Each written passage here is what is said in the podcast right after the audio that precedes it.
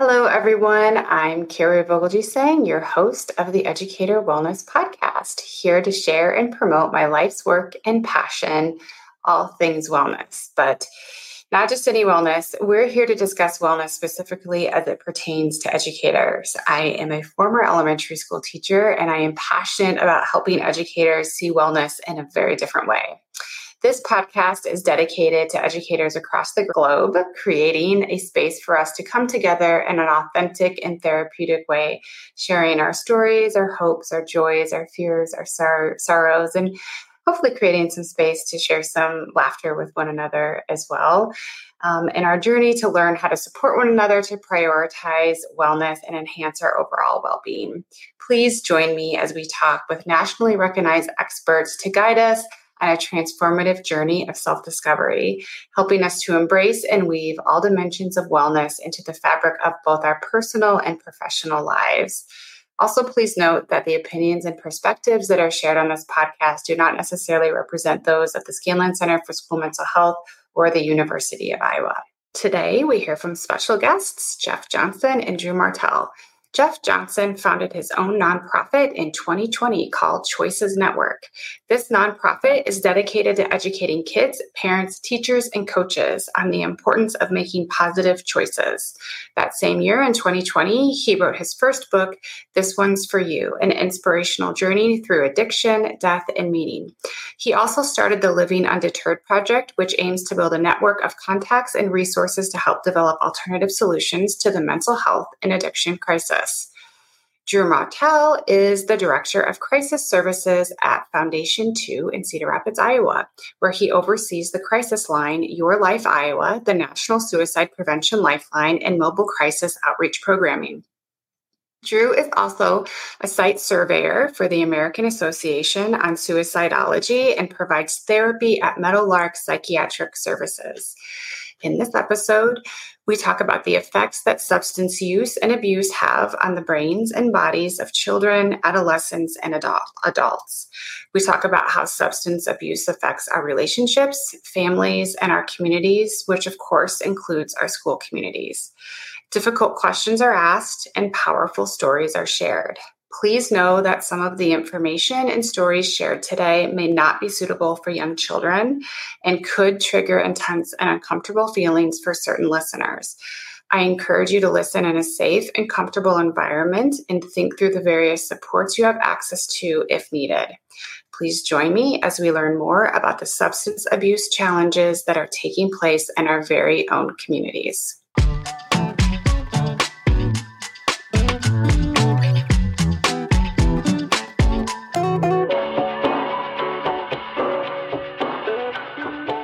Good morning, Jeff. How are you? I am doing wonderful. Um, I have been chasing a fly for an hour down here, and finally I got him like five minutes ago. So I've been doing this all morning. But anyway, I'm good. I got my coffee, and I really am excited to have this conversation.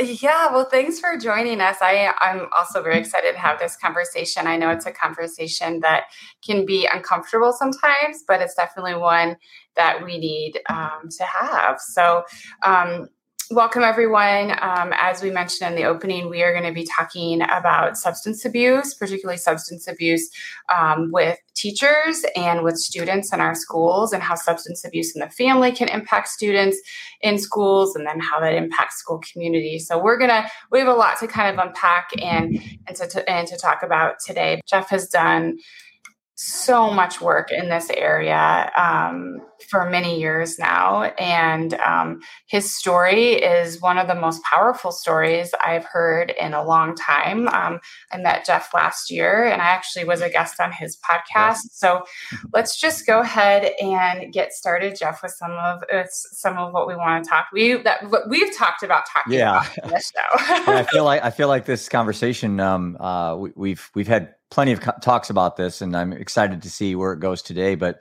no, I am I'm honored to be here. Um, you know, my story, unfortunately, as painful as it is to share and for people to probably listen to, it's not uncommon. Uh, I just today saw a post of a high school wrestling star that actually is from California and he committed to Luther here in Iowa, but he overdosed. He died fentanyl poisoning. In, in, I don't know how old he was, but he was in high school. It just seems like you know every day it's another death, another story, another person that loses the fight with um, whether it's you know substance abuse, addiction, suicide, and it's like you know we got to draw a line in the sand. Somebody's got to take a stand. Somebody, somebody, we can't do this alone. You know that. Um, it's it's all hands on deck, and so yeah. Uh, in my situation, you know, I went um, pretty unscathed most of my life until about age 50. And at that point, you know, looking back now, I didn't know how good I had it. Uh, 50 years old, happily married to my wife Prudence, three kids, you know, kind of at that point where I felt good. I've worked hard my whole life, and this is kind of where I can start kind of winding things down. And little did I know that mm-hmm. things wound up pretty quick. Yeah, can you tell me? So this is something I don't think we really have talked a lot about in terms of you know you you kind of start your story at age fifty, but and you say you know up to age fifty you really were unscathed. Like, mm-hmm. do you mean like unscathed in terms of you really hadn't had much experience in your family or yourself with, mm-hmm. with addiction or with substance abuse issues in the home or personally or with a family member? Yeah. Uh, unscathed, I would say, from a standpoint of trauma um, and grief. You know, I mean, we had grandparents pass away and pets pass away, but I never had anything really close get taken from me. And so, um, but when it did happen, it exposed a lot of personal demons that I had that I wasn't aware of. Sure. Alcoholism since high school. So I've been a 33 year alcoholic. When I say alcoholic, I'm, I'm self assessing. I'd never been clinically diagnosed, but I knew I had a problem. Uh, five, six days a week, social drinker. You know, uh, never really had situations where I blacked out or anything like that. But it never really impeded my work because I own my own company. So sure. I didn't have to phone in and tell the boss I'm hungover. I just didn't go to work. So, and that that adds to the problem. If if you, it's it's almost self enabling by being an entrepreneur. You you almost self enable because there I didn't have the guardrails. You know, someone couldn't call me and say, "Hey, come to work." You know, I just say I didn't don't want to go. So, and then I had a gambling addiction for about 20 years as well. And as a owner of an investment firm, Premier Investments of Iowa, which I just left, I just sold a month or two ago. Oh wow! Um, yeah, I just my heart's not in it. Uh, my heart's in kids. My heart's with young adults, Gen Z. It's not with making money anymore, and that's that's something that took a long time for me to be humbled through death. You know that there was more more important things in my life than the pursuit of you know success and fame and those type of things. So uh, anyway, um, so you know I had those I had those two underlying addictions. You know, alcoholism and, and gambling that that I think especially the gambling doesn't get talked about today. I think I saw a statistic, and maybe you know this better, Dr. Kari, like 6% of college students have a serious gambling yes. problem, and the majority of them are young men. Yes. Yeah. Yep we every once in a while will get information like from our um, student services group mm-hmm. here on campus and every once in a while i'll see it'll be something on gambling and mm-hmm. especially obviously during like football season and basketball season these things yeah. up but um, you know it's a it's it's something that we don't talk about there's lots of shame about this i think that makes us not it, with any addiction that makes us not want to talk about it and um, and so that's i guess one of the reasons why we're here today right like yeah i think those walls i think one of the biggest challenges we have as uh, advocates for improving the lives of people is this um, sense of uh, helplessness because it's really a big game of whack-a-mole it's like you know you've got one area like i'm a compulsive gambler so i i fix that and then it seems like something else pops up now i'm now i'm you know more anxious or more depressed now i'm drinking more. Now I'm overweight. I'm not going to the gym. I'm watching more toxic things on TV. And so now, uh, okay, now I go to the gym and lose 40 pounds. Well, now I can't make my car payment because I don't have a good job and I spend my money on stupid things. So my relationship with money's poor. These things all permeate within each other um, and from each other. And that's the challenge is, you know, we, it's so easy for us as advocates, Dr. Kari, to see something and go at it, try to eradicate it, like mm-hmm. I did early in my journey with fentanyl. And then you realize that, you know, even if I did that, it's not going to fix the underlying problem of increasing the lives of young adults and and giving them a sense of purpose. So when their feet hit the bed in the morning, they go, "Wow, I'm really happy to have this opportunity. I'm honored to mm-hmm. be alive today." they don't have that spark and that that again that carries over with educators you know mm-hmm. these large groups of kids are coming to school already in a very poor place mentally that has to weigh on on has to weigh on the teachers and the and the faculty and you know all the way down to the janitor. It's got to you got to feel that culture in the school when you that sense of heaviness when people aren't happy.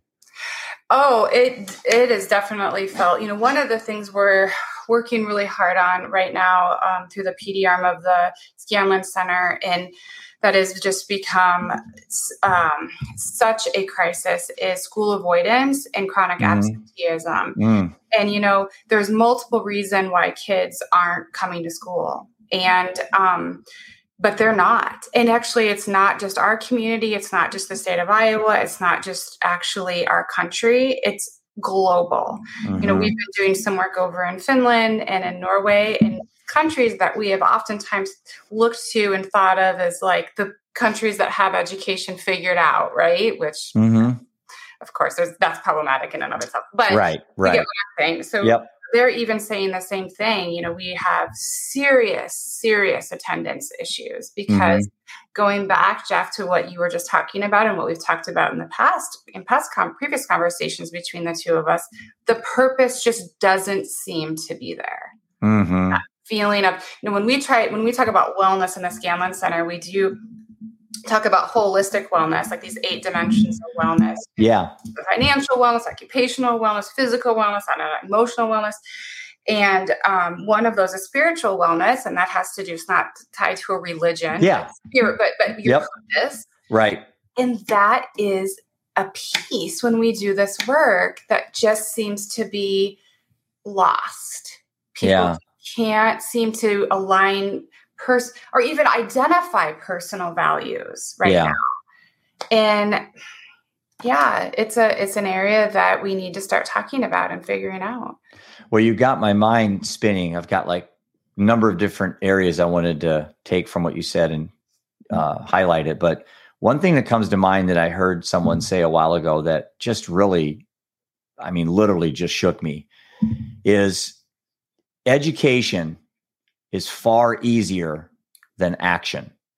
Yeah. And I think one of the things we have with our system is it's so predicated on education. Um, and we need to build the systems to get people in action. Education's great. And the best example I can tell you is this we know more today than we've ever known in the history of humanity about healthy eating. Everything you put in your mouth has a label on it saturated fats, carbohydrates, calories, everything. Now, sugar content's a big thing. Yet, in the last 30 years, we've become the heaviest industrial country in the world, and we're getting bigger, but we know more. So, mm-hmm. there's a massive disconnect between do we need another label on a candy bar? Mm-hmm. Do we need another podcast, another book about how to lose weight? Or do we have to go back to prevention, less mm-hmm. treatment, and focus on changing behavior, or if anything, intervening before the intervention? So, I think the I think the answer to, to this problem that we have that's just you know set up for decades ahead of us, if not centuries, if we don't make changes, especially with Gen Z, is to take a 60 second time span and give and give us 66 days because that's what it takes to change behavior. And we're oh, dealing yeah. with we're dealing with a generation that has 60 second time spans. And yeah. we know we know through behavior modification and all the different methods out there that now it says and based on research I saw it takes about 66 days to change behavior. So mm-hmm. we could have a pep rally out of school, bring in a motivational speaker, talk to kids. That's great. I highly doubt it's changing behavior though. Yeah. maybe I, if it does one, that's I'm all for it. I'm not telling I'm not telling advocates that we need less. I'm saying we need more of other things. It's not a zero sum game. Mm-hmm. If if we invent apps and we invent systems and processes that can change behavior, it doesn't mean we're we're lessening the impact of motivational speakers and people to go to schools and put on these tremendous assemblies. We still need that, but I don't think that is how we get out of this problem. I think it's a combination of that and more things that we can talk in a little bit. Yeah. No, I agree. So let's go back a little bit. So if you're at your age 50, yeah. What, what happens? Well, I'm sitting there, pat myself on the back, how great I've done everything, and you know, ignoring a lot of my problems that were brewing in my family. And um, Seth was 23, Ian was uh, 15, and Roman was 13. Three boys. Uh, my, my wife was, you know, We had a great, I mean, everything was great. And then, like it does to every single one of us at some point, 100% probability. It's just, it's not, it's not if, it's when. Mm-hmm. Uh, I get the call at 6:30 in the morning on October 4, 2016, and my life changed. Uh, part of me died, but part of me was born. I have to look at it that way. Um, they found our oldest son, Seth, overdosed, poisoned by fentanyl up in Waterloo, Iowa. Uh, it was the end of a six year horrific, horrendous, painful journey of watching my son self destruct, and there's not a damn thing I could do about it. Um, I have no regrets in my efforts to try to help Seth, but I have regrets in what I know now about Adderall, what I know now about prescriptions, what I know now about listening. Um, I could have been a better dad in hindsight. So I can't I can't be that for him in life. I can now in death. But what can we do to help the kids so nobody has to go through what I went through again? It's not just about trying to avoid the pain that I went through. How about Seth's pain? Yeah. I mean, how about how about Seth? I mean, I don't care about me. I really don't. I mean, I've been through a lot. i am pretty resilient. Um, I, I not have my coping mechanisms. But what about Seth? He would have been been 29 this year. Wow. You know, and when he died, uh, his three weeks later, his beautiful daughter was born, and that's um, her name is Brighton. That's the name of um, our project is named after my granddaughter. But it's like, you know, this didn't have to happen, Dr. Kari. This was preventable, yet it was predictable. Mm-hmm. And so that happened. And um, immediately, you know, I went into uh, protection mode, you know, as stereotypical man of the family. It's like, okay, one man down. I gotta, I gotta right this ship. I gotta get my family back. I felt that obligation as a, as a male, uh, whether that's a, you know, not appropriate to say today. I don't really care. No, it's, um, it's what you felt. That's how I grew up. That's, I grew and, up. and that yeah. was part of your story and your right. your feeling in it. Right, right. And so I thought, okay, I need to say something to the boys. So the day Seth died, my, my wife's over to my right, my two boys are on the left. And I just presented this as an opportunity for them. And I just said, boys, you know, and it became a chapter in my book. And it's really kind of formed this mindset of what I call better, not bitter, you know, the better road versus the bitter road. Mm-hmm. And um, I said to the boys, I said, you know, boys, we have one of two roads to go down. We have one road of anger, despair, and hatred. We I was trying to trying to think about this because I know I've explained this to you a few times, and I was going to apologize for having to explain this, and it threw me off track. No, no, no, we got one road of anger, despair, and hatred, and we can become alcoholics and addicts ourselves, or we have a road of inspiration and motivation, and this can be the single greatest moment in our lives and others around us to make a difference. Yeah. I'm on the second road. I ask you to join me. So it was important for me to present this to my two boys who were only 13 and 15 at this time at the moment of telling them their brother died, pivot quickly. Mm-hmm. Hey guys, you know what? We gotta we gotta pull our pants up, pull our boots up. We gotta go to work. We gotta we gotta make sure this doesn't become the defining moment negatively in our lives. How did they respond to that? Were they did they did they were they on board right away? Yeah, they both did great. Um, Ian went on to do some amazing things with golf that today still just resonates throughout throughout the world. He was named as the Young Iowan Philanthropist, Philanthropist of the Year. Um, he got the Jerry Cole Sportsmanship Award, which is given to one golfer in the world for fundraising activities. And so Ian and Roman really both leaned into it heavily, but um, I didn't. And I called my employees up and I and my business partner. I said, "Hey, Brock, I'm not coming to work for a year." I need to work on a lot of things. I need to work. My wife and I need to fix a lot of things, and we didn't. We just sat home and drank um, for 14 months. I got drunk seven days a week. Um, ballooned up to probably close to 190 pounds. Uh, just you know, called everybody in my head that I could find that was negative and threw a big pity party. And mm-hmm. I watched my wife, this beautiful person, just slowly deteriorate just in front of my eyes. Mm it's like watching a train wreck of your family members and you're 100 feet from the cliff and your feet are stuck in cement and the train is just going and you can't do anything right. about it. And um and i and then on, on, december 24th of 17 so a year a year and a half after seth died that was that 14 months i decided to quit drinking. And my life changed immediately. Okay but now stop yeah. Because this is the this this is actually the question. Mm-hmm. When because when I do wellness work, like this is the question that everybody has, but like, you know, they've created some really poor habits in their life. Yeah. They know that, like they're aware of it, right? right? They, you know, they try to to change and to pivot. What can you was there a moment? Was there a time? Was there something that happened or a switch? Do you remember what happened to make you be like, I'm done? I, I, I, remember two things. The night we had a condo in Florida that we bought to help with my son's uh, golf uh, career, and we were we drunk one night. Uh, so December twenty third, uh, my wife and I and, and uh, a couple of people got really drunk, and I just remember sitting on the couch watching my wife go back and forth from the kitchen to the bedroom, filling up her glass of wine, and I just thought to myself, man. I am the worst husband on the planet if I if I allow this to happen again under my watch. And that morning I got up and looked in my mirror and I said, you know, I'm I'm going to join my son pretty quickly here. You know, either ending my life or drinking myself to death if I don't make changes. So, and I noticed my wife too was just I mean, she she went from she was 9 years younger than me, so she was 46 when she died, but anyway, I went from looking at someone who was so vibrant to looking at someone who looked 70 years old. Mm-hmm. And I quit.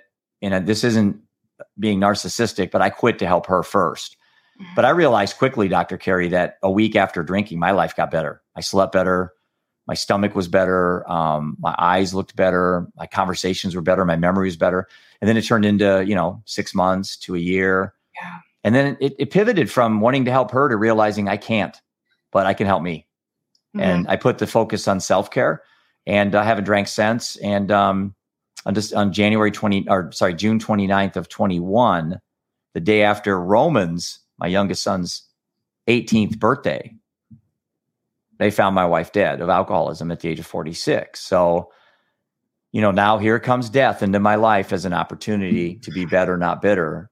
So, and it won't stop. Death will take more people I care about. It may yeah. take me, but I think one thing we can do in hindsight, looking at this as kind of the whole package, is how do we introduce the concept of death to young kids mm-hmm. as mm-hmm. part of life mm-hmm. instead of the way we sugarcoat it and create myths and fairy tales and and then when kids really find out the truth mm-hmm. they're either terrified or they try to numb it with alcohol and drugs. And i think we need to as adults stop telling kids lies. We don't tell them everything but we need to let them have the data to make the informed decisions to make self-assessment an easier process in their mental health uh, um, relationship.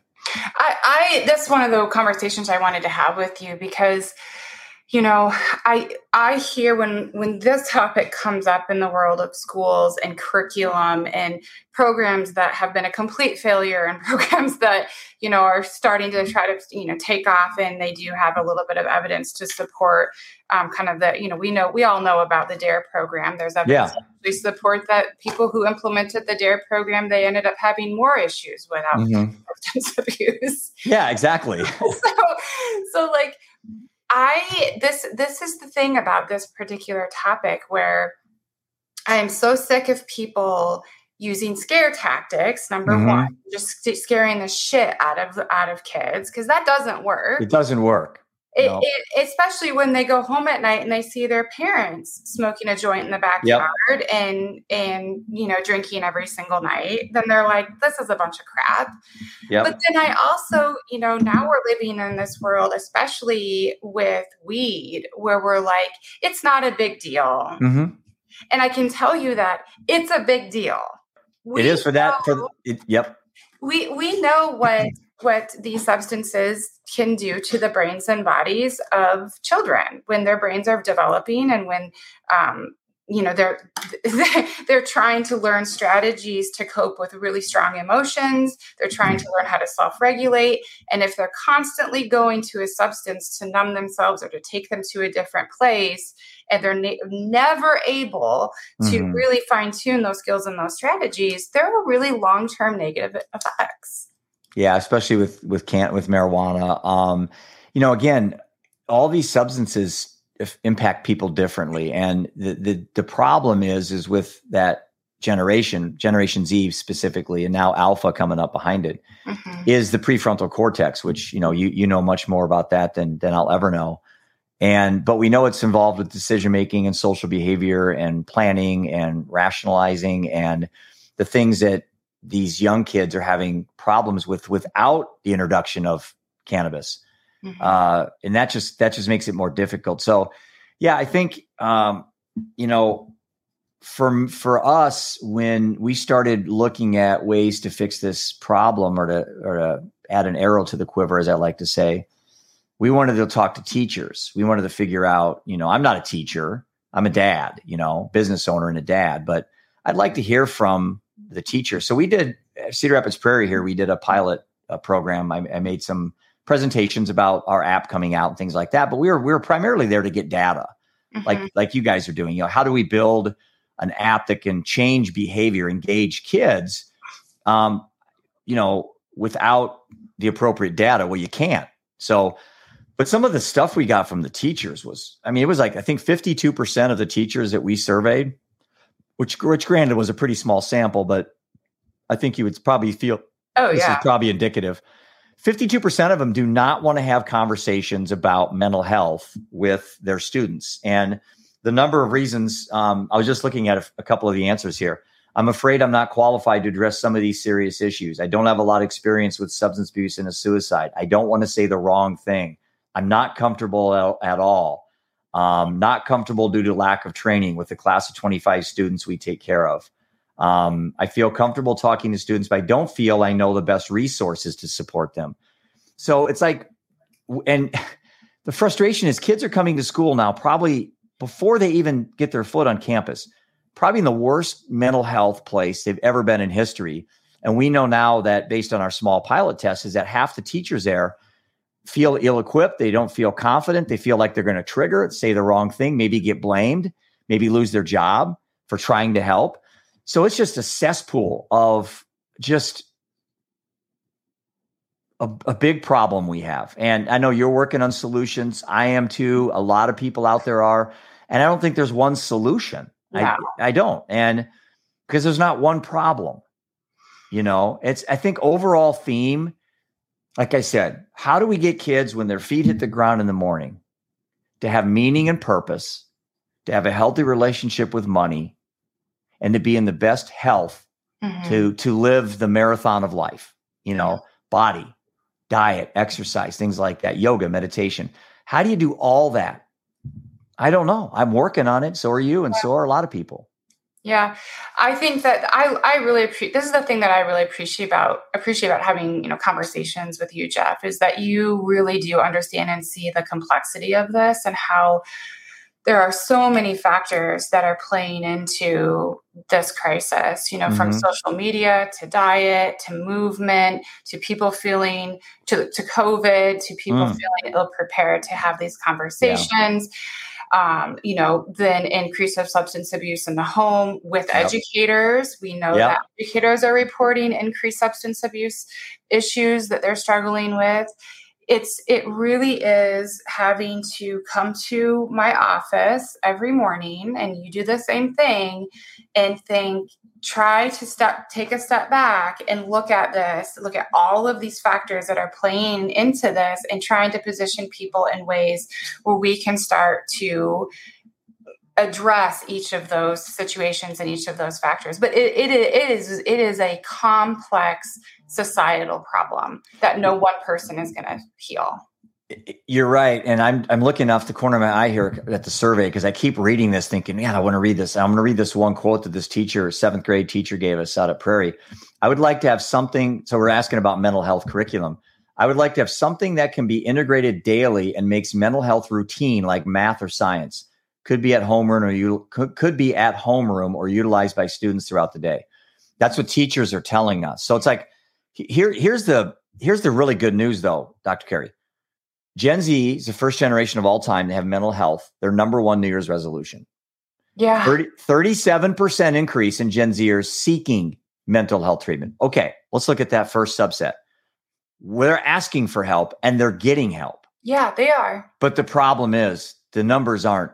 Maybe there's a lag time between help and and the, and the numbers improving. I'm not sure, but every time I see statistics on pretty much everything to do with Gen Z mental health, it's worse than it was five, ten years ago. Yeah. You have to really look deep to find something that isn't. So they're they're telling us they have a problem. They're going to get help. What's out there isn't working. Teachers are telling us they're not equipped. It's like, okay, somebody's got to start building these processes that that students and teachers can start using. At least then they can focus on why they're there. Yeah. Teaching kids the basics, and kids are focused on learning instead of being distracted. I to I I 100% agree with you. I do like where you started that. I so I think what you said is really important. Okay, so like the good news, right, is Mhm. that there's an awareness. Yeah. At least there's that. Yeah, and they're open. and they're open. yep. Um, the you know the but you are right. You know, in some areas we know that you know there are in our more urban areas there are more mental health providers. There's still oftentimes a wait list, but Yeah. there are more providers there are different avenues and different ways of getting services to to students and to, to kids and to teachers in our rural communities Yeah. it's rough Yeah. i mean they might have to drive hours to to uh, reach a service provider and Yeah. even when that even if even if they are able to do that oftentimes they're on a wait list for 6 Mhm. seven, eight, nine months hmm that's really really that's super challenging but okay so so let's let's go back to your story for for a minute. So so you so you were in florida and you were watching your wife and you you know you Yeah. ah man this has got to change Right. woke up, you stopped drinking when you stopped drinking so i i basically um i'm still a drinker Yeah. but I'm ta- I I used to be a drinker in terms of like probably three or four nights a week. I would Yeah. drink one or two glasses of wine, Yeah. And so so I'm I'm going with I I try I promise I'm going to get to your story through my story. No, no, no. I, I I'd rather hear more about your story than I hear mine all the time. so so I kind of did the same thing, and it was actually around COVID, and I was like, I don't like the way this makes me feel. yeah. I have a hard. I I I, do- I was still exercising every day. Yeah. I was having a hard time keeping track of things. I was having Yep. a hard time exercising. Yep. Um, I was tired. I was more tired than than I thought I had been in previous years. So I stopped drinking, and I Mhm. stopped drinking. Basically, didn't have a drink at all for almost a year. Right.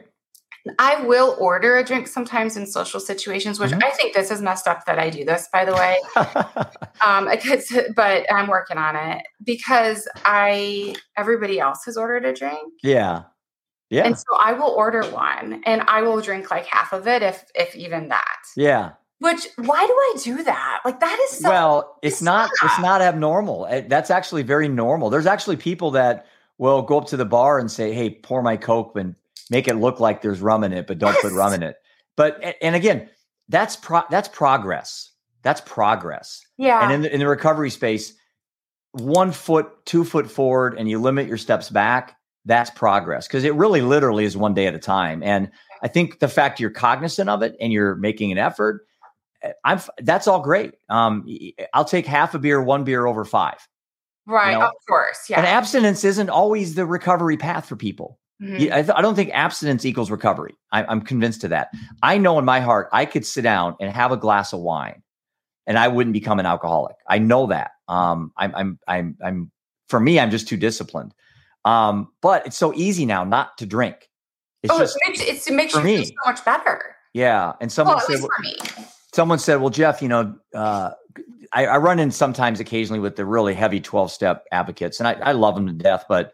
It's almost like running into very strong religious people. It's like they really think that their way is the only way and that Mhm. there's no other option. And I'm like, you know what? Uh, my 12 steps is when I park my car and it takes me 12 steps to get to the gravesite of my son and my wife. Mhm. That's my 12 steps. Mhm. That's all I need. So you find your own thing that makes you Yes. do what you need to do, and I'm all for it. So if it's half a beer, hallelujah, hallelujah. I'm I'm I'm proud of you. If it's one beer and you're used to doing three, that's better. If it's zero, that's better. What whatever works for you.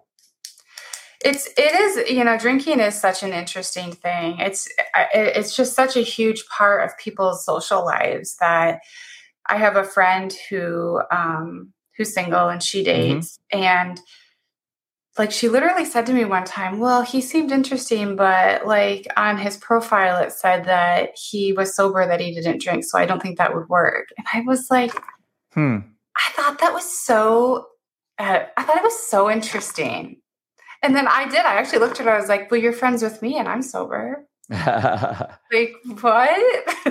no, I, I, I, I can respect that mindset. I really can. Um, I think sober is becoming sexy today. I think it's becoming cool. I think for men to, and I'm, again, I'm I only have a man's lens, so I can't speak for all women. But I think for men, and you're in an environment, and there's impressionable young men, maybe in their 30s or 40s, and they're at a Rotary thing, and you order an NA or a glass of water. I, it used to be you kind of hid behind that, like you were talking about. You know, yeah. you're still kind of stuck in that.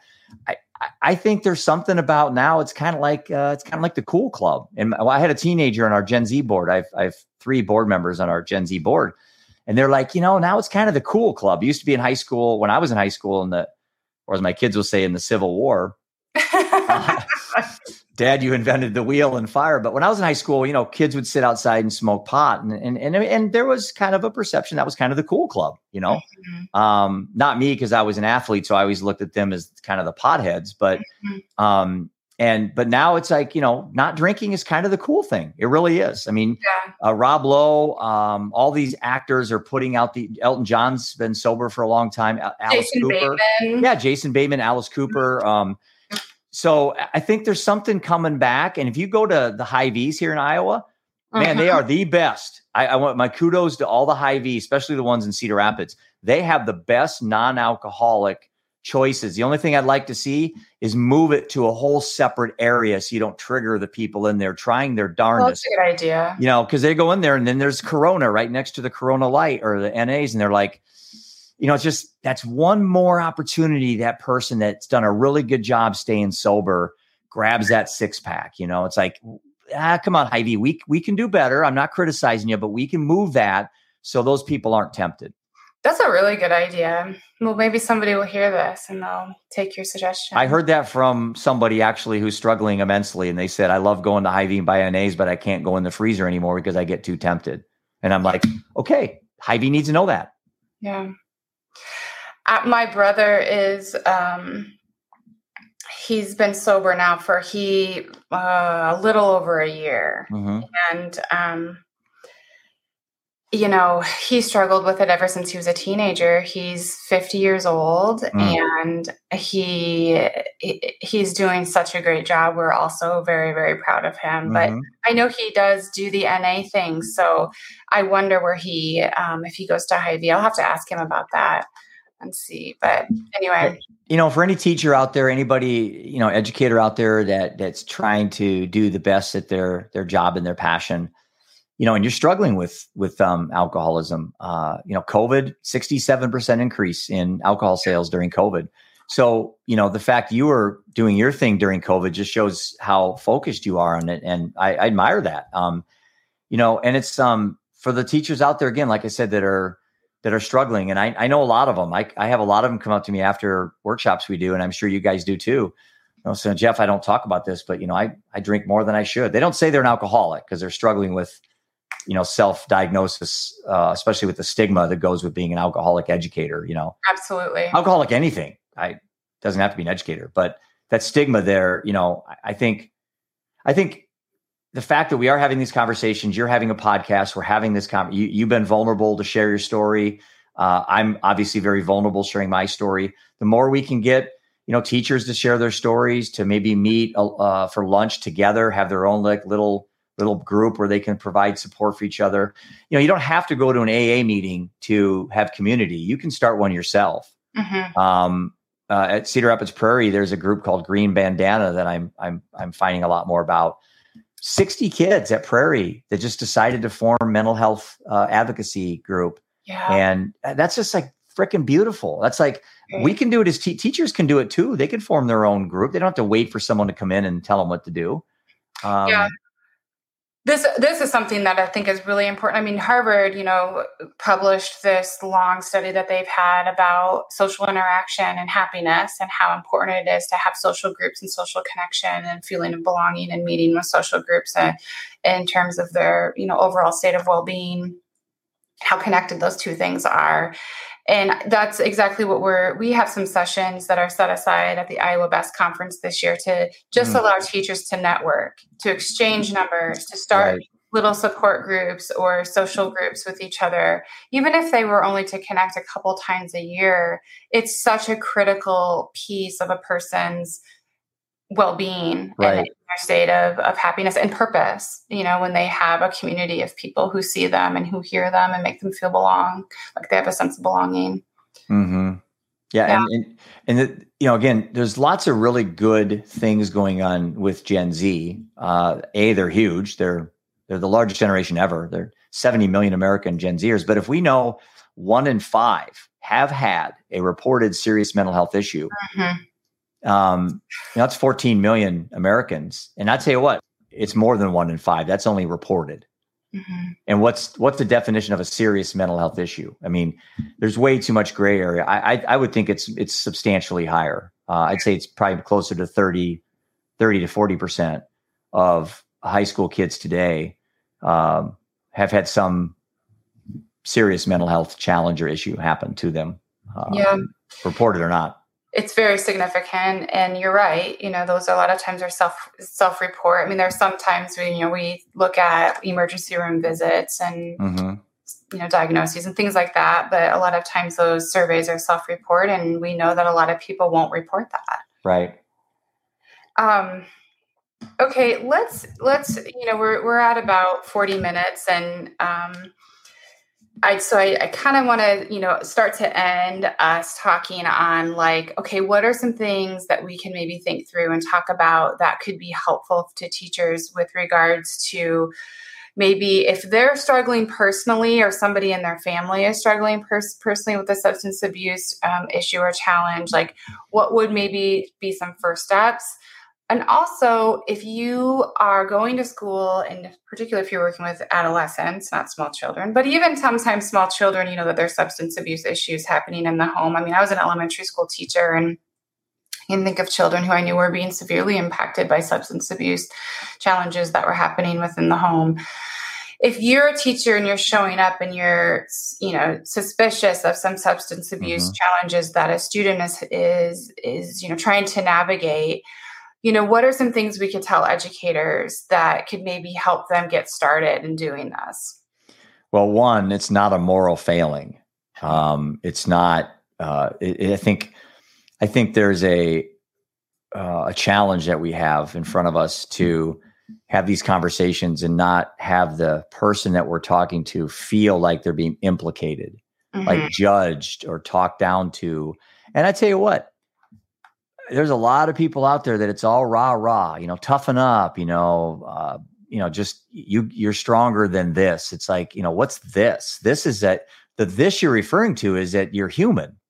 So yeah. you're stronger than being human? No, I I think I think I think there's a new way, a new fresh way we can look at this. And for an educator, I would say A, listen, really listen. Mm-hmm. Less talk, more listen have resources before you start school on a piece of paper by your desk. Suicide resources local resources um, you know put me down heck on every area. Jeff johnston mm-hmm. just email me. Hey jeff i had a conversation. I don't know what to do. Mm-hmm. i have contacts. You have contacts. All these we're all in this together. Um, i would say listen don't judge. Have empathy not sympathy there's a massive difference between the psychological impact on the receiver. Um, you know, whether you're providing sympathy, you know, oh, you'll get over it. Oh, time heals all wounds. I, I never wanted to hear that. Empathy is, Jeff, what can I do mm-hmm. to help promote what you're doing? That, that's that's empathy.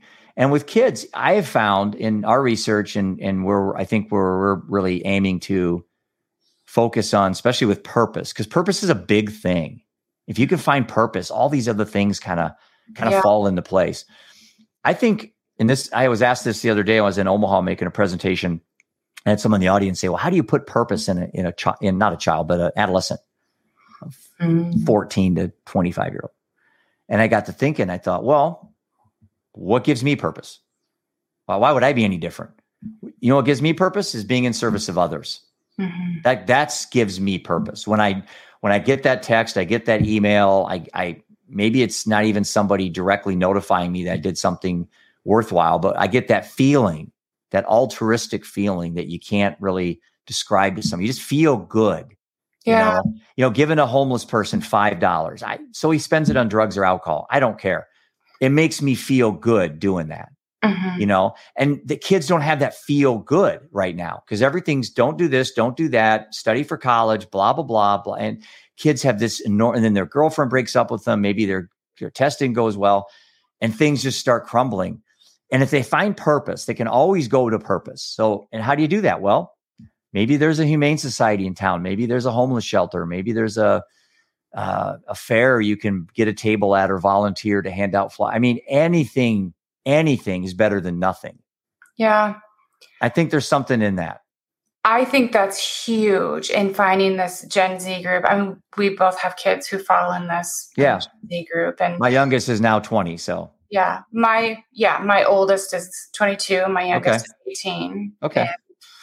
And, um, and the purpose thing has has been what basically when we've had challenges, and like every family, we have had our challenges too. Yeah. Well, and yep.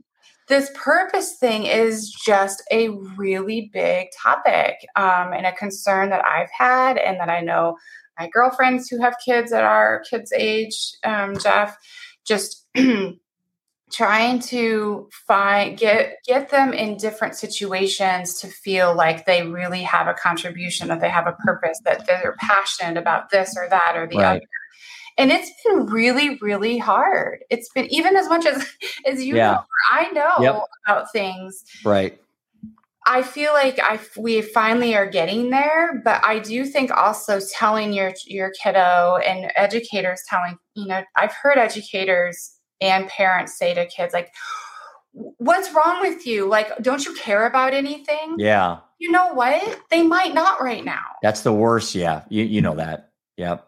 But it's, like it's, don't make them feel like there's something wrong with them because they haven't found that thing yet. Like we'll keep trying together. I, I kept i kept thinking how do i answer the question you know jeff how, how, do, how does a teen find how, how does a teen find purpose? How do you how do you mm-hmm. i kept thinking and thinking. I thought to myself well first of all i many times purpose finds you. Oh yes. Uh, you you don't find purpose, and if you're looking for something, probably won't work. Um, you know, I remember the night I met my wife. You know, I just come out of a relationship, and the last thing I wanted to do that night when we went out with my friends was to you know find somebody to start a relationship with.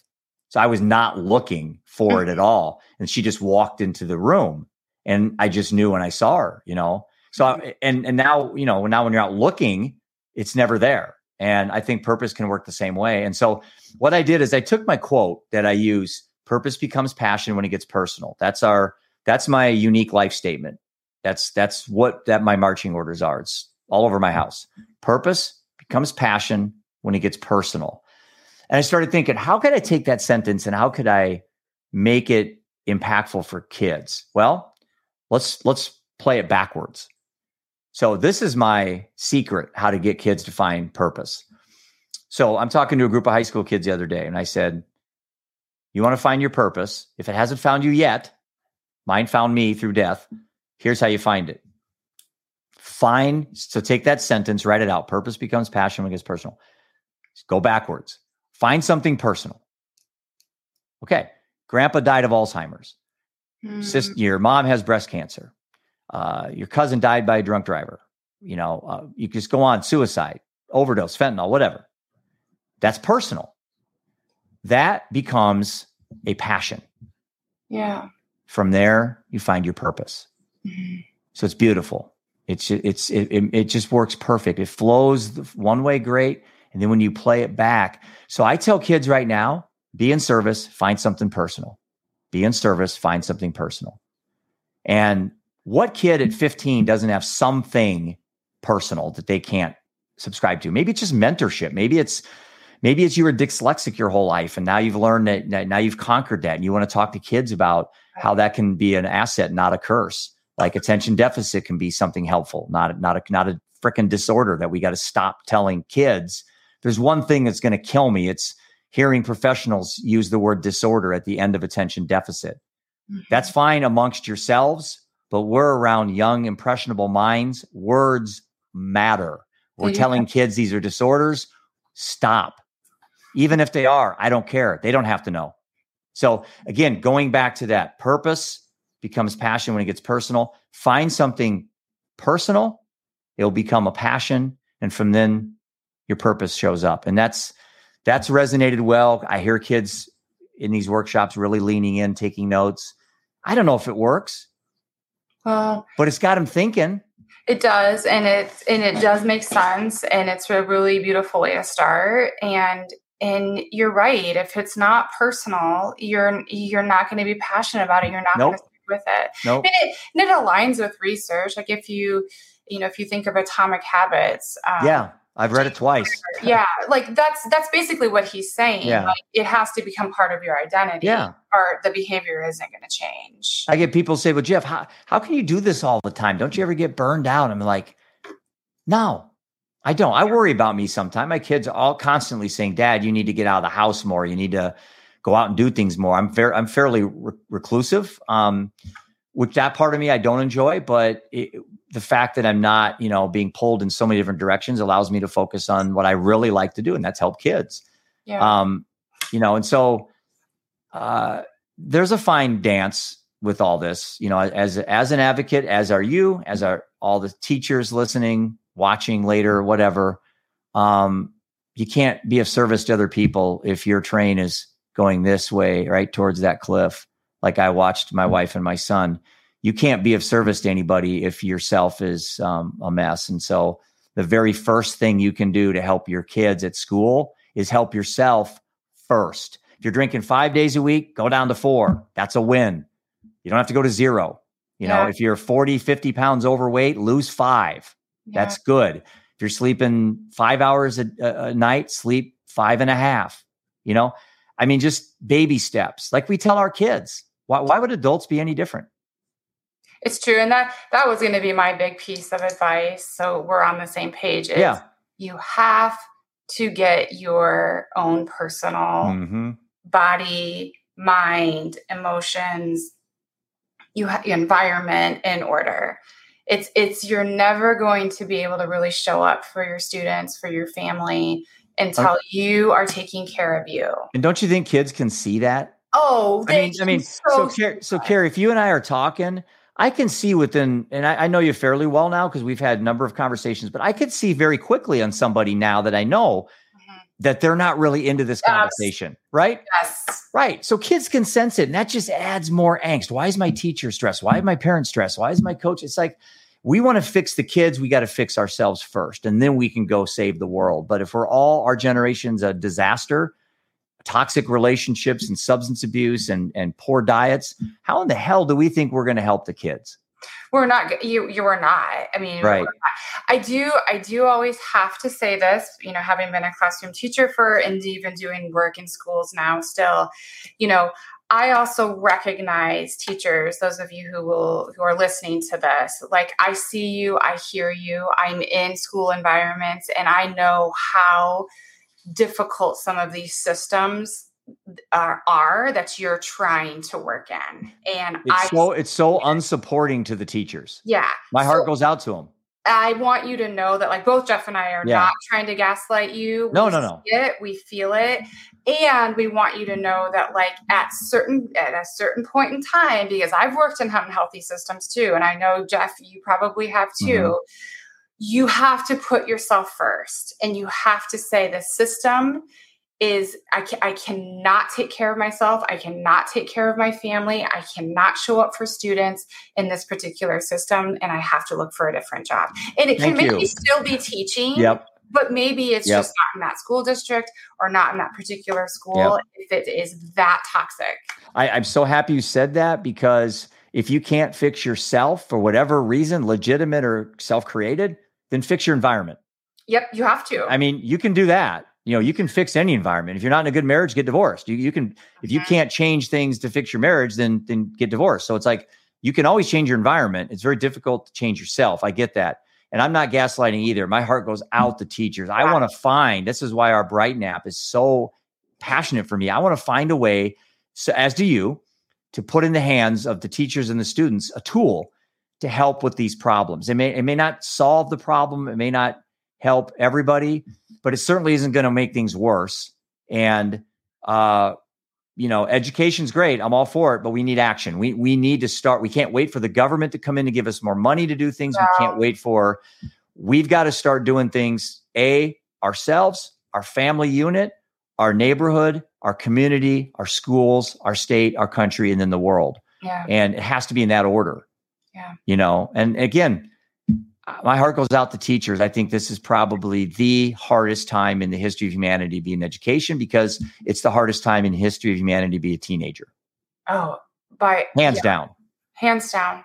It is very, very complicated and difficult, and technology has brought lots of complication to this. Our laws, policies, lack of, of social services, it, it, it is it it's a lot it is mm-hmm. a lot to take in. It's a lot to live through and to try to navigate, especially when you're a young adult and um, you're just starting to try to make your way in this world. It feels very overwhelming. But I will tell you though, and I, I, I think you feel the same way. I've never been more excited for Gen Z mental health right now. I've never been more excited with artificial intelligence, chat GDP, all the things you hear negative about it. These can become our great allies in these systems. Oh, yeah. Um, you know, and I think if kids, if kids, like I said, they sense, they they can see angst in adults. So if we can come to them saying, "Man, today's Wednesday. This is my favorite day of the week. Why? Because I'm alive. Every day I'm alive is my favorite day of the week." It's like, and kids, I remember in high school, the coaches and the teachers that were the most positive were the ones I gravitated to. Oh, of course, all the time. Right. So if we have a system where all the teachers there are frustrated and they're mad and they're upset about the lack of support, and I get it, I, I would be, I would be that teacher. I know I would be because I'm too competitive. I would be very frustrated with the lack of support I was getting. Um, it's like, how can we get more teachers, even if they got to just fake it a little bit, you know, just to be just be more engaged and more happy and more more excited because that that is so important in the confidence and the the self worth for kids if they can see adults and then they aspire to be that person. How many kids want to be a teacher or a coach if their coach is just down all the time and yelling at people? I wouldn't. I wouldn't want to be a coach. Well, yeah. That's why kids aren't going into politics today. Most most kids don't want to do that because it's just so toxic. It's so true. I have to do a quick shout out right now to a teacher at City High, AJ Lehman. And I don't know if he'll ever listen to this, but he is a teacher then you were when you were talking his his name came to mind right away. He gets he gets criticized sometimes i know because he is like the favorite right? And yep. you know i think some people think that he doesn't necessarily hold kids accountable whatever that might be. Yeah whatever that means. Um but i'll tell you one thing that he does do. He makes everybody feel loved. Yeah. He makes everybody feel like they belong even the kids that like just hate school. Yeah. They go to his class. Yeah. You know, and that's what we need. We want he gives them a reason. School. We want our kids. You know, he, we we we're having. Well, there'll be kids who won't go to any other class but his. Yeah. That's a start. a heck of a start. And you know what? We're not going to change. I, I, used to say when I was in the investment business, um, I don't do that anymore, obviously, uh, that to change behavior, there's two ways to change behavior and you know this scare. oh, yeah. Or hope. So, are we going to scare our way out of this problem? You want to just go yell at kids, hey, you're going to die of fentanyl. Hey, you're going to go to prison. Hey, you're going to lose your, you're going to get, you know, do we want to just scare kids? Don't do drugs. Don't do this. Don't. Or do we want to say, you know what?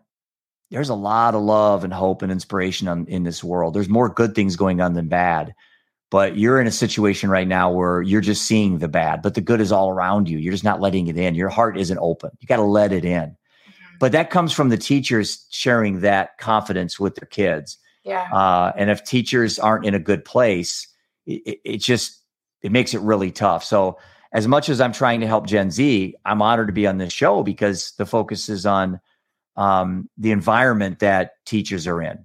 Yeah. Uh, and it's a combination of the teachers, the students, the support they can get. Uh, and um, we know there's a problem. We know the demand is there. It's like, what are we going to do about it? It's going back to that action. It's like, what are we doing that's actionable? You know? Um, but I'm very optimistic. I'm very confident that there's good people in charge of all these things. They're coming up with some really neat ideas that there's there's forefronts of mental health out there. The the kind of the the alternative spaces out there. Lots of research going, lots of money going into it. I think it's great, and we have a generation that Kari wants help, and that's how you can't help people who don't want to get helped. yeah, that's yeah. like that's like that's like recovery 101. Recovery 101. You're an enabler or you're a helper, but you can't help people that don't want to get helped. Yeah. Okay, there you go. That generation, their heart is open. Majority of them want help. All right, parents, let's build it. They will come. Let's build it. Mhm. And that's what you're doing. That's what the Scanlon Center for School Mental Health is doing. That's what that's what same- we're doing. hmm Yeah, and it, and we both know that those of us who are in this and who do this work, you we can't do it alone. Like we Mhm. all have to be partnering and networking with each other. Like you said earlier, you know, exchanging exchanging phone numbers, exchanging Yeah. contacts, creating systems uh, and, Yep. and networks that are going to be that are, are going to be stronger and bigger and broader to support the need because there is such a huge need. Yeah. Well, Jeff, I really, I always appreciate my time with you. I, it always feels like we've had like a three minute conversation. I'll look down and be like, oh, we've been chatting for An hour. yeah. So, All right. Thank you. bye bye. Bye bye. Welcome, Drew, to the Scanlon Center for School Mental Health uh, Educator Wellness podcast. We are so happy to have you with us today. Well, thank you for having me here. I'm excited to be here today. Yeah, so today we are going to talk about substance abuse and we're going to talk about substance abuse in our communities. Like, how did you get in? How did you get to where you are right now in your career path? Well, um, I, I I don't know entirely how I ended up where I am. um, even though it's a little bit easier to connect the dots looking backwards, uh, uh, graduated high school, and right into the military. Um, was forward deployed for most of, of most of my four years of service. Came back to Iowa. Uh, tend to yo-yo back to Iowa somehow, um, and uh, didn't know what I wanted to do. Um, went to uh, college, had the GI Bill. Uh, got my undergrad at Iowa, then went on to get my master's in social work at Iowa. Um, again, not not really clear on a path forward. Um, came out of there, did some um, some substance uh, use work uh, initially, kind of early on in my career, kind of uh, substance abuse evaluations, and uh, led a couple groups related to substance use um, for a short period of time, like the 321J uh, course that the Department of Correctional Services has Hmm. working with individuals who uh, had uh, three or more OWI convictions, um, and uh, as well as doing some dual diagnosis work. Uh, through a, a colleague, I was connected with the work of Foundation Two. I had been looking at something a little bit um, different, and uh, and kind of the rest is history. So I've been at Foundation Two for just about ten years now where um, I've been involved in um, all arrays of crisis intervention programming from more traditional overseeing the crisis line to uh, developing co-responder programs on the on the back end though really my passion has been in suicide prevention suicide intervention uh, which which is really uh, kind of uh, defined my career up to this point Okay. Yeah. So, thinking about your work in substance use, substance abuse, do you, it, wh- what made you really? Um, I mean, you you said that actually that a lot of your work now is around um, suicide prevention, intervention, maybe even some postvention. But what what about substance use and so did you just kind of fall into that work or did you really see like the prevalence in a in a certain community that you were in within your family within a school within the military what drew you to that Well, uh, to be quite honest, I've always been interested in kind of the, the, the when it comes to substance use, and and I'll even throw suicide into. Well, it's it's categorized under deaths of despair, as is substance use. And um, a question that has always bounced around in my brain is um, not why people use substances. People you you know people use substances because they want to feel better in most cases. But why we have such prevalence in our society as a whole? What is it about our society? That seems to drive people to substances in order to just feel good or in some in, in many cases just feel normal and so that has always been an interest of mine and Mm. it overlaps with suicide a lot in that uh, substances are are almost always present um, at the moment of suicide, uh, especially alcohol. Hmm. And so there's a lot of overlap with the work I do now. I've been involved in in several suicides, and uh, the vast majority uh, there has been substance use present at the time of suicide. Um, but from a again from a top down perspective, um, throughout my career, I've been interested in suffering, why people suffer, how people suffer, but how societies suffer, and uh, again the question of um, not why does an individual use substances, mm-hmm. but why why in our society today do we have such high prevalence of substance use, and why do people feel feel that is one of the few ways that they can feel good or feel normal? Okay, so let's unpack that a little bit more. What is the prevalence rate? Well, uh, I believe in any given year, you know, we're talking with adult populations, uh, somewhere around 40 to 50% of adults are using substances in, in any given year. Obviously, alcohol use is quite high, but uh, marijuana use uh, since um, legalization has skyrocketed on a state by state basis uh, in terms of adults that previously weren't using it. Um, and uh, I think anybody listening to this, whether a provider or a parent, um, understands the new complexities of mm-hmm. uh, of marijuana use or cannabis use. Yeah. Um, and then in youth populations, in particular, uh, I was looking at some data here this morning from like the youth uh, youth behavior survey. Um, it looks like substance use in teen populations, j- j- just like with a lot of uh, syndromes, mental health syndromes and conditions, um, the rates are higher the older uh, youth get, but uh, seem to have uh, doubled to tripled uh, since uh, 2016 in the data that mm. I was hmm. looking at, going up through 2020. And so, what does that look like? Doubled or tripled? We're talking about in any given year, um, 12 to 16 percent uh, of students reporting that in the last year, essentially they used uh, used uh, illicit substances uh, primarily, not not talking specifically about alcohol. Okay, so when you said 40 to 50% of adults, is that abuse or is that just like including like casual use? Casual use, reporting, okay. uh, and, and that is adults, it, it, I guess, in probably, you know, population size studies uh, admitting to mm-hmm. using substances, illicit substances. Okay. Wow. So, did that break it down to like how frequently people were using, like in terms of, you know, three to five times a week, once a week? Uh, I didn't. I, I, didn't look at that with adults. I did look at that with youth, and because that's one of the questions on the mm-hmm. youth behavior survey I was looking at. Um, and uh, essentially, they ask uh, in the last month, and again, rates were pretty similar in the last month, somewhere between ten and sixteen percent of youth reporting uh, okay. uh, substance use in the in the previous month. Wow. And do you do you remember the age bracket? So is it like 13 to 21 or 13 to 19?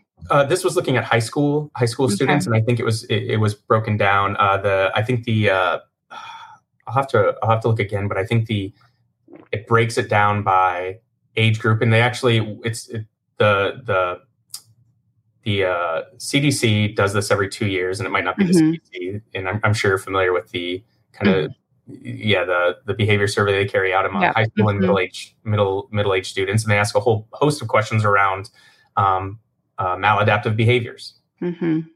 And so you, you, get it broken down by um, age group and trends, and it's it's a pretty robust study. I believe all high school students in the United States uh, do it.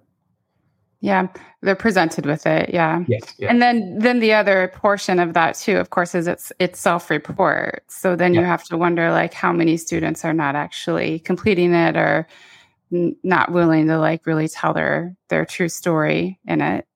Yeah, um, I mean it's great, and it's the same with adults, right? There's mm-hmm. tremendous stigma around substance use.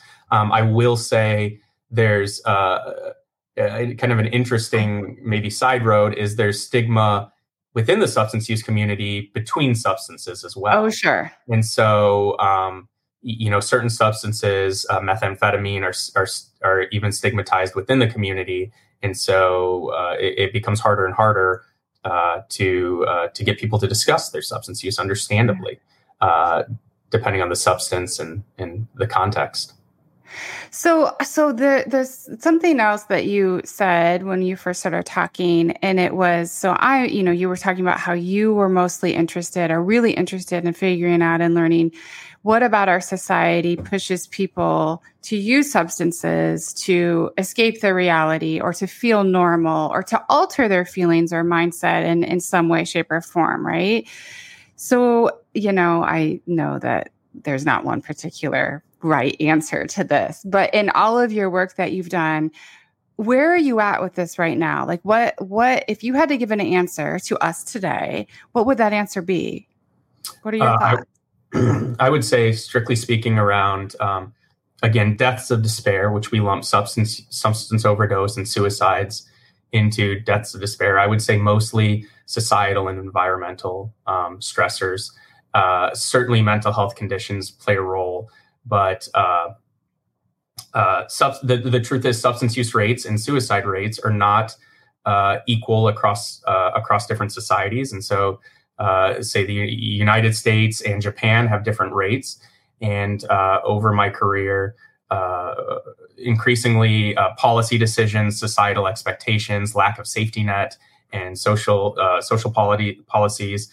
And then of course substance use is not equal across uh, uh, socioeconomic status, and so uh, we tend to see higher rates among lower socioeconomic status individuals. Um, and uh, it, it, makes a lot of sense why. Uh, mm-hmm. We could we could dig into that probably all day long, but mm-hmm. I have increasingly leaned towards um, cultural and societal uh, or environmental drivers as much as as as uh, internal drivers. Sure.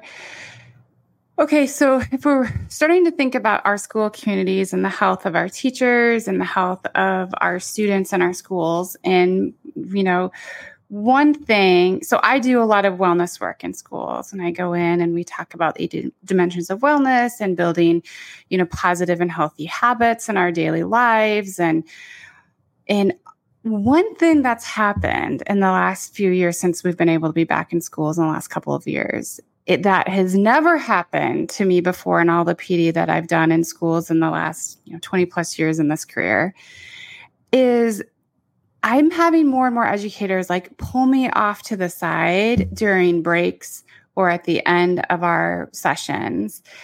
And almost um and and I've not, not a priest by any means but in almost it feels like in almost some kind of like confessional way telling me about their use with alcohol and how um, and weed and how you know they know that um, things are getting so bad with their you know professional lives and their personal lives and they're really leaning on that and they want some advice on you know how they can basically taper or reduce their use of substances in their daily lives.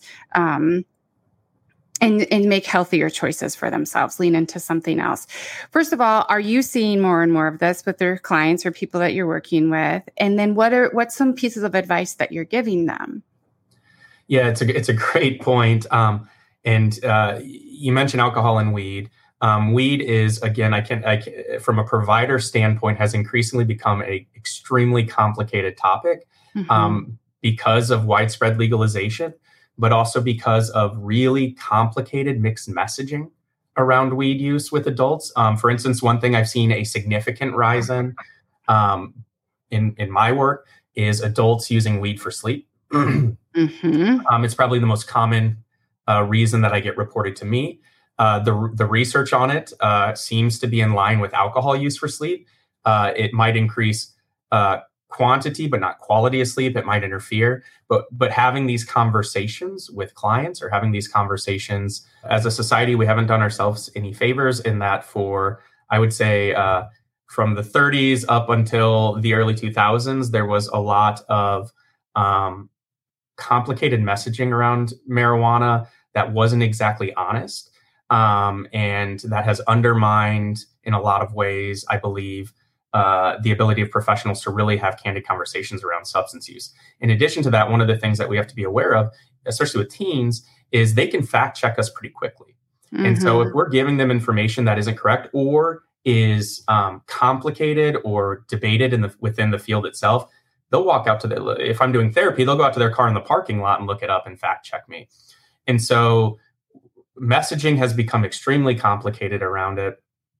Um, and uh, it, it has made it harder for uh, uh, professionals and providers to have those conversations. Uh, again, I see a lot of people using marijuana in particular for uh, chronic pain, uh, sleep. I mentioned sleep already. Um, medicating mental health issues, which is of course goes back quite a ways, but particularly now in in lieu of kind of societal movements against pharmaceutical companies. Mm. Uh, so there's just a whole lot of complicated factors that seem to make it easier for one to rationalize personal use of these substances uh, instead of um, maybe seeing a psychiatrist and pursuing other avenues of uh, psychotropic support um, or uh, and whatnot. Um, you, you know, when it comes to to substance use in general, I think the first question for an individual is is why they're using it. Why? And yeah, what is the purpose of using it? You know, what does it do for them? Uh, almost from kind of a strictly behaviorist standpoint, and that really opens up the door for intervention if the person is is interested in inter- intervention and um, I, identifies that that's a value of theirs and a goal of theirs. Mm-hmm. What does it do? What does what does the use of weed or you know long long term use of of marijuana and or um, alcohol do to the brains and bodies of let's say a developing child or adolescent yeah and i think that's really where a lot of the more recent research has focused is on understanding the impact of marijuana on developing uh, develop, developing brains um, which I would say go all the way up through uh, mid 20s. Actually, mm-hmm. uh, certainly not ending at 18. Um, although if I had to if I had to beg uh, a, a, youth or a kiddo not to use, I would at the very least beg them to put off usage until their 20s um, if they were willing to negotiate or mediate on that on that condition. Um, the, the, this is where it gets complicated. Is uh, even looking at the research, the effects of THC on the brain are complicated and not entirely well understood. That said, it, it, it interacts with the uh, cannabinoid system, um, and it makes sense. At the very least, we should agree that when you introduce substances into the brain, regardless of what those substances are, they're going to likely uh, uh, modify uh, internal processes that the brain is already doing. And uh, THC use in general seems to do that, whereas the brain uh, becomes reliant on um, the THC connecting to the cannabinoid system. And this is getting into an area that's for people way smarter than me. But um, when that is discontinued, um, well, tolerance builds with weed use, just like it does with alcohol use. Mm-hmm. And so you mm-hmm. have to use more and more. In addition, marijuana being produced today, this is this is pretty well established, is much more potent than um, what it was, um, you know, even 20 years ago. And so we have youth putting much more powerful amounts of weed into their into their into their body through um, various means, right? So we have smoking, vaping, edibles, and even now, um, although it's a little side category, we have like uh, oils and skin lotions mm-hmm. and stuff like mm-hmm. that. And so the variety out there uh, presents its own challenges. But first and foremost, smoking and vaping, um, uh, which has kind of the the most research behind it, um, absolutely impacts brain chemistry, brain development, but also um, you're you're putting things into your lungs as well yeah. um, that uh, that we don't want in in youth. Now, in terms of what what impact does it seem to have? Well, it seems to. I mentioned um, a, a, little bit earlier that a lot of people. Uh, there seems to be a large amount of people using marijuana for sleep disturbances. Um, mm-hmm. Um, well, it, again, it seems to interfere with sleep quality, similar to alcohol, in that uh, melatonin production. And so, what you'll hear a lot from people who use marijuana, just like with alcohol, is they'll fall asleep quicker, but they won't feel as rested the next day.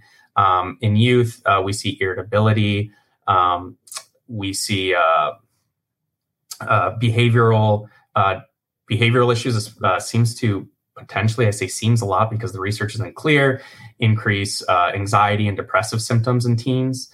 Um, although again the mechanisms aren't clear. And then for for at least two decades now, there has been research um, looking at uh, marijuana use in in youth and the development of um, uh, of uh, psychotic disorders, specifically schizophrenia, later in life. Yeah. But again, the the pathways of this are not entirely clear in a way that is easy to articulate to a client in front of you, and that's where it gets really complicated um, and hard. But but there does seems to be there does seem to be correlation, if not causation, in a lot of those areas.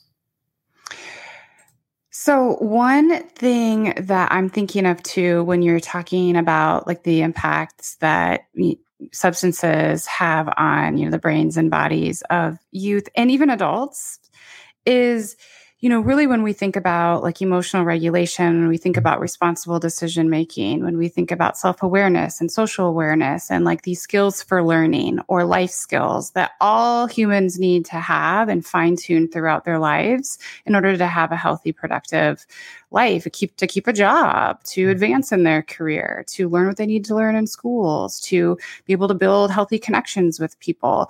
You know, when you're constantly depending on a substance to get through tough and uncomfortable moments you're you're not you're cheating yourself opportunities to learn those skills in those moments like emotional regulation and responsible decision making and relationship skill building you're you're robbing yourself of opportunities to keep building those skills and fine tuning those skills and letting those skills mature because you're just numbing them you're numbing them you're numbing them you're numbing them. So even if we don't know even if the research says like there's some there's some contradictions or we're still unclear we haven't gathered enough data we you know what whatever that might be we do know right that like if you don't have opportunities to build those skills in the moment that you're having those uncomfortable feelings uh, you know in your own state of mind and being that those skills don't get developed. You know yeah, I, think that, I think that's a great point. I think in the the school of acceptance and commitment therapy um, they would frame it as um, workability in terms of coping mm-hmm. mechanisms. And so the way they present that is they say, well, how workable of a solution is this? And if substance use, as you, as you mentioned, is becomes the um, coping mechanism of an individual, whether they're a youth, youth or an adult, um, whether that alcohol is probably the most common. You know, when I feel stressed, I drink beer. It makes me feel not as stressed. Well, how workable of, of a solution is that as you make your way through life? Is that a workable solution? in in the majority of scenarios you find yourself? And the answer is, of course, not. Um, right. It's it, and and and the other part of the workability solution is what does it cost you? And so um, the one thing I'll say with substances, and, and you're kind of hitting on this, is um, they often they also take away from being present, and they take away from being present yeah. in experiences that can be important to us. Uh, you know, there are times in our life where we don't want to be present. Uh, this is this would be the conversation I'd have with my kiddos, and that's okay. But there's many situations in life where we want to be present or we need to be present, and if we are using substances, we're almost certainly not as present as we could be uh, to that experience and to that situation. Yeah. I think that's a really good point too. You know, like really trying to have these conversations with our kids that emphasize what you just said to, you know, what you're saying to your kids is listen, it's completely normal to not want to be present in certain situations. Like yeah. that is going to happen. I mean, Jesus, I don't know how it happens to me on a daily basis. yeah. But it, it is, it's going to happen. But then like how are you going to in a healthy way work through those those situations? And and the more that people do this, like get work through uncomfortable situations, first of all, they, they become less uncomfortable, right? Right. But also we increase confidence in knowing that we can do hard things. Yeah. It's okay. I, I also think too. I mean, it's fair to say, you know, in a lot of the, and this goes back to, I think the complication of substance use is that, you know, frequently with when you talk with individuals who use substances as a coping mechanism, and again, this is anecdotal, um, but uh, uh, you know what you'll hear is it's it, it, works in the short term, but there are costs in the long term, and for whatever reason, we could get into it. I guess from it, we could bring an anthropologist in here and and talk about kind of the evolution of of, of humans, um, but um, we're pretty good at short-term fixes for unwanted experiences, and we're pretty bad at um, long-term fixes for unwanted experiences. And when I talk about unwanted experiences, I'm talking about uh, pain, internal depression and anxiety, mm-hmm. and, and, the reasons that people tend to self-medicate on substances. Um, you know, when you work with clients or individuals that have used substances, um, to to soften unwanted experiences, a lot of the times they'll say um, when you ask them about the cost, it takes away from these other areas of my life. Again, going back to being present in terms of um, in, enjoying the evenings, being there with my family, being able to go for walks. Um, it, it, just has a lot of, of, of long term consequences anytime we rely on a substance, uh, again, as a, as a primary coping skill mm-hmm. um, or to self medicate ourselves. It is true. I mean, I'm really, you know, I'm not a, I'm not sober in terms of like, I never ever drink, but, um, compared to how much I drank even, you know, three, four years ago, I'm about as close to sober as a person could possibly get. You know, I, I, I rarely have alcohol in my life. When I say that, I mean like five or six times a year. And, but I tell you what, um, it is so part, it is so, it's such, it, you don't even realize it actually until you become sober or I, I, at least i didn't. I mean i knew it was a big part of of our society and our lives uh, globally actually right? But when you start to stop drinking and you're out in social situations or you go to dinner parties or even even work parties sometimes and, and get-togethers you it's it is so interesting to me how people react when i'm like oh i really don't drink or even dating too like it's a no-go for some people. Like if you're not if you're not going to drink if you're not going to have alcohol with them in the evening then they're like well i, I can't i can't date you.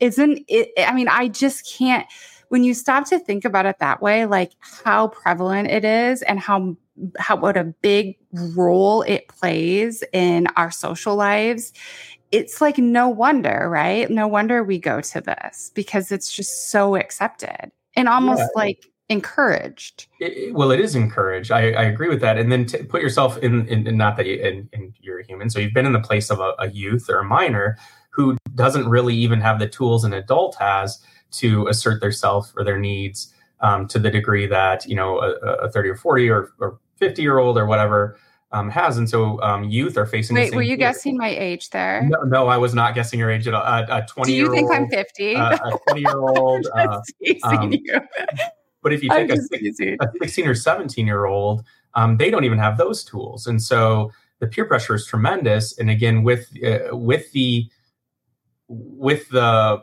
complicated legalization status of marijuana, those conversations, even among peers, are um, very difficult to have because there's misinformation, quasi true information, and true information all out there intermingled um, uh, among each other on on the risk factors uh, for substance use. And so um, it, it's hard as an adult to not use substances. It's extra hard as a as a youth.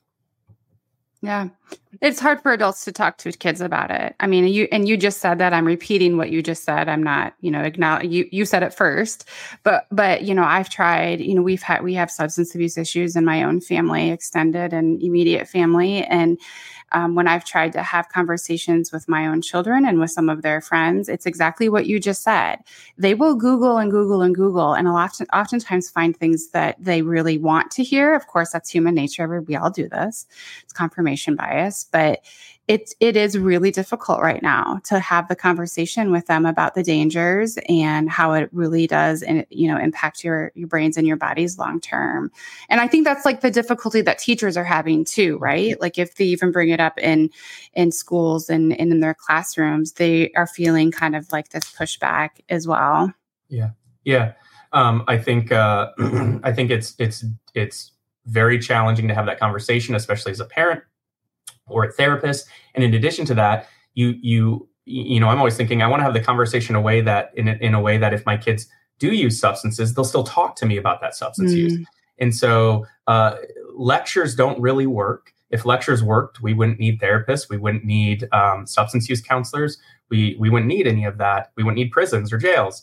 Um, mm-hmm. And so, how do you, as a parent, how do you, as a provider, um, you know, providers are in the same in the in the same kind of group a lot of the times in that if we have a team client in front of us we want them to understand the risk but we also want them to be open with us about communicating what they're doing. So we can't we can't blow through rapport with them. How do you have the conversation in a way that is um, productive but not further stigmatizing it and also not scaring your your your child out of having further communication with you a, a, around it? Um, you know personally i would rather if my kids are using it they talk to me about it rather than they hide it from me and so i need to keep that door open I, I, I want to stop. I mean, I'd like to emphasize what you just said. And I, you know, unfortunately, so my children are 22 and 18. And I have I mean, I, I, always say to people at this point in time in my parenting, my my journey as a parent, you could tell me anything and I would not be surprised. I mean, I've I've but between the two of them and all of their friends that hang out at my house, I have heard it all. I have seen it all. I swear to you, I've experienced it all.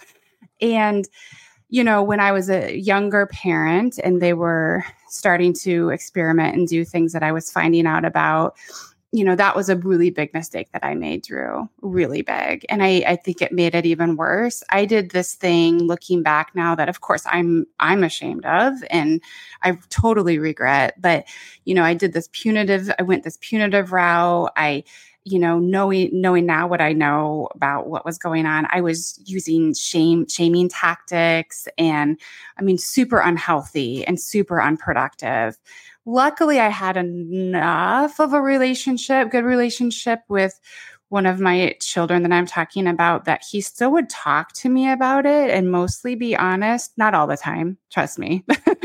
but um and now we still talk about it, but um but those tactics don't work. Yeah. They, I mean, you can sit there and talk about taking things away and punishing and scaring all you want. And I am telling you, I've seen it time and my parents did it to one of my siblings. I tried it with one of my own kids. I've seen other parents do it with their kids. I'm in schools all the time. Yeah. I know a lot about behavior and punishment. It does not work. Right.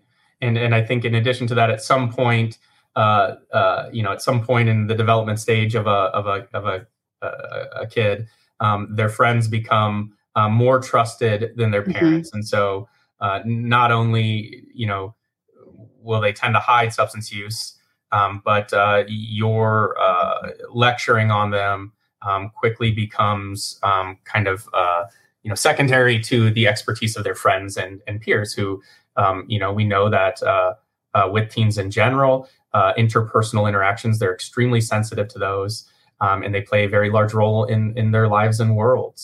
Um, mm-hmm. And so uh, it, it is an extremely hard conversation to have. It's it's and it's harder to have today, at least in my experience, than it was even ten years ago, um, because of the proliferation of, um, yeah. of marijuana out uh, in the United States.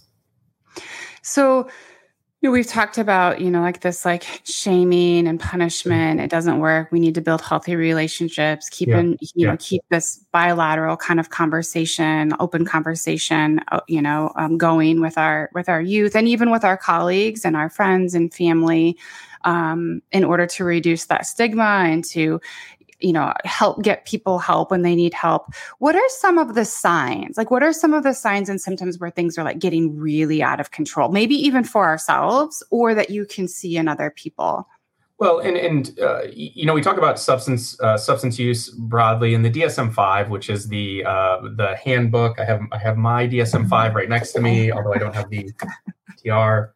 Um, but uh, the handbook, yeah, yeah, right here. I just casually read. I was just reading this, uh, this morning. Um, but, but just a casual read. yeah, just a casual read. Um, the disorders themselves actually are broken up by um, by type, and so you have cannabis use disorder, you have alcohol use disorder, um, you have opioid use disorder.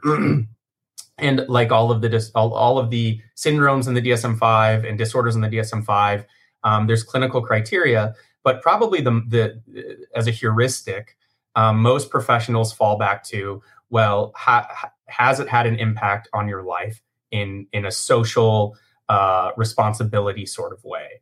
And so that that really is kind of the the default when it comes to substance use is um, has it impacted school? Has it impacted ability to work? Has it impacted any of your social mm-hmm. relationships? Or has there been legal or professional uh, you know have you lost a job because of substance use? Uh, have you been uh, suspended or expelled from school? Hopefully we're not doing that but uh, that would be an example. And we're really looking at um, s- signs from the person's life that substance use has uh, crept up and caused uh, uh, mm. caused issues as they navigate the world. Um, of course, with with um, many substances, um, we also have physiological symptoms that can be pretty um, pretty terrifying. Uh, you know, with alcohol, um, uh, delirium tremens, mm. things of that sort that also would be uh, you know a sign of a pretty pretty significant substance use disorder. But with with with with marijuana use uh, the withdrawal is a little more subtle, but certainly if we saw withdrawal, we would suspect that it was, um, you know, the, the, body had become physiological, de- physiologically dependent on that.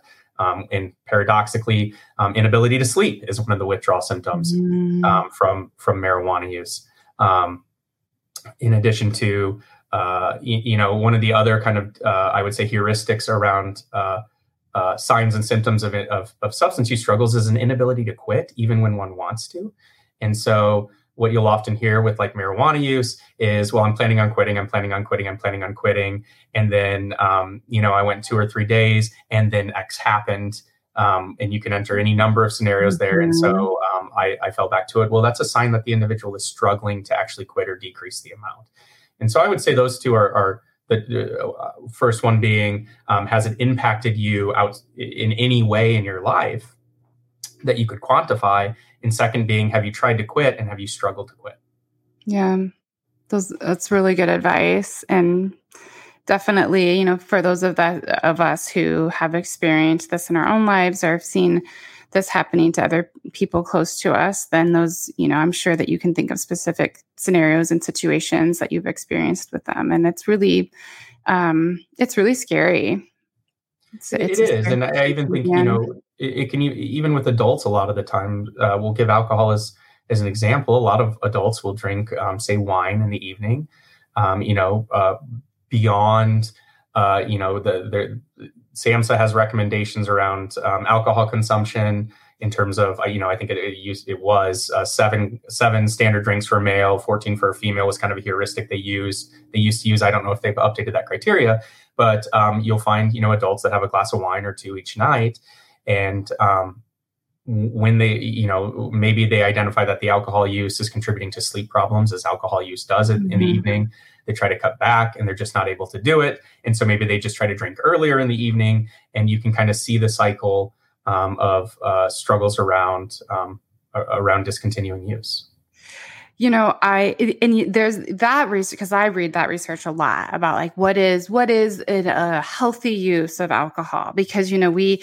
we were also given all kinds of information. So now i am going to date myself. So i'm 45 so i don't remember drew i suspect i'm quite a bit older than you but i don't remember if you remember like particularly like in the 80s when studies were coming out that like you should drink certain a certain amount of red wine every single day and for heart health. And and then it kind of like even you know escalated you know or not well yeah it kind of did and just kept going like into the 90s well since then actually we have figured out um, that that's that, that those studies actually were were false. You know, that yeah. basically the people that they put, and you maybe know this, but the people yeah. that put in those studies already had health conditions, the ones yeah. that were sober. They, that's why they were sober is because they were they already had heart issues they already had you know other kinds of really chronic health conditions so that's why they were sober so then when we compared them when they compared them to the people who were like moderate moderate drinkers then those moderate drinkers like did you know the indicators that they were using those seemed to be healthier or better. But the problem is that the the control group was actually already sick. Yeah and i, I think now the guidelines you know and maybe not guidelines is the wrong the wrong term but now what you see out there is any amount of alcohol use yep. is is harmful. The the the the struggle from a provider or a provider standpoint as you say that now and what you get is the same thing you get um, you know, with with a lot of things with adults as well. You know, they used to say this and then they said this and it was healthy and it's mm-hmm. not healthy and it's healthy and it'll be healthy again. Um, or you get some um, kind of general reference to like, well, the French have it at every dinner and look at them. There's, the, you know, you get these kind of um, mm-hmm. these kind of offhand marks, but um, you're right in that the information around alcohol use, j- just like with marijuana use, has been um, all over the place over the the the the lifespan of most adults, um, and it makes it harder to have those conversations. It, it does. I do have to. I have to tell you, there is. So there's. Um, I don't know if you listen. Well, we're doing a podcast right now, but I listen to Science Versus a lot. I don't know if you're uh-huh. familiar with this podcast, but there's a Science versus Alcohol episode that's yeah. really good. Those of you who haven't listened to that, then I highly encourage you to do that. There's there's another one too, and I'm trying to. I'm looking on my phone right now. If you could see me, oh, maintenance phase. There's another one on this podcast called Maintenance Phase, all about alcohol, and it is like the latest research oh, about the use of alcohol and what it does to our bodies. And I like, and like, listen, you guys, I'm not saying that you should never have a sip of alcohol. Like, that's not what Drew and I are telling you. we're just telling you that like really be critical about the research that you read and and what what you're getting out of those those those articles. And and you know we all we all i mean i drink way too much coffee. Like nobody's perfect right? But we're just you know i'm i guess i'm trying to highlight with drew here that we have received a lot of misinformation about alcohol and what it does to our bodies. And and, and those are two recent um podcasts that you could listen to that give you some really good information about about the use of alcohol. Yeah, I, I think that's a you know, and, and part of this reflects just the this the advances in science and under in biology mm-hmm. and understanding the mechanisms. You know, it would be strange if if we still abided by criteria from the 1980s, um, and yet, um, as Freud pointed out so aptly, uh, the, the the psyche has several ways uh, several ways to rationalize behaviors and uh, with substances in particular, um, pointing out the flaws in, in, messaging across time and space seems to be a pretty potent way to rationalize yeah. uh, to rationalize substance use. Um, yeah. You know, to say, well, does anybody really know? Because look at look at the complications um, in in in government uh, messaging around it, and uh, you know, you can point to the uh, "Just Say No" campaign from the the '90s, which um, was you know, in, in hindsight, was bizarre and uh, a very strange approach, but um, you know, on the other hand, I think one could argue that these are advances, and this is a good thing. It's mm-hmm. good that mm-hmm. we're updating mm-hmm. criteria and we're understanding it better. And um, science is dynamic, and, and substance use, the the impact of substance use is science, is a science, and it, it is going to reflect that um, that kind of dynamic process of science. Yeah. Well, Drew, I really want to tell you how much I am thankful for you and your work and um, taking the time to come on the show today and just kind of talk through um, some of the signs and symptoms of, you know, using alcohol or drugs maybe too much in our lives and what that can do um, to our bodies and to our communities. So, um, again, thank you. And I really appreciate you and your work. And I hope that we can continue connecting and, and doing this work together.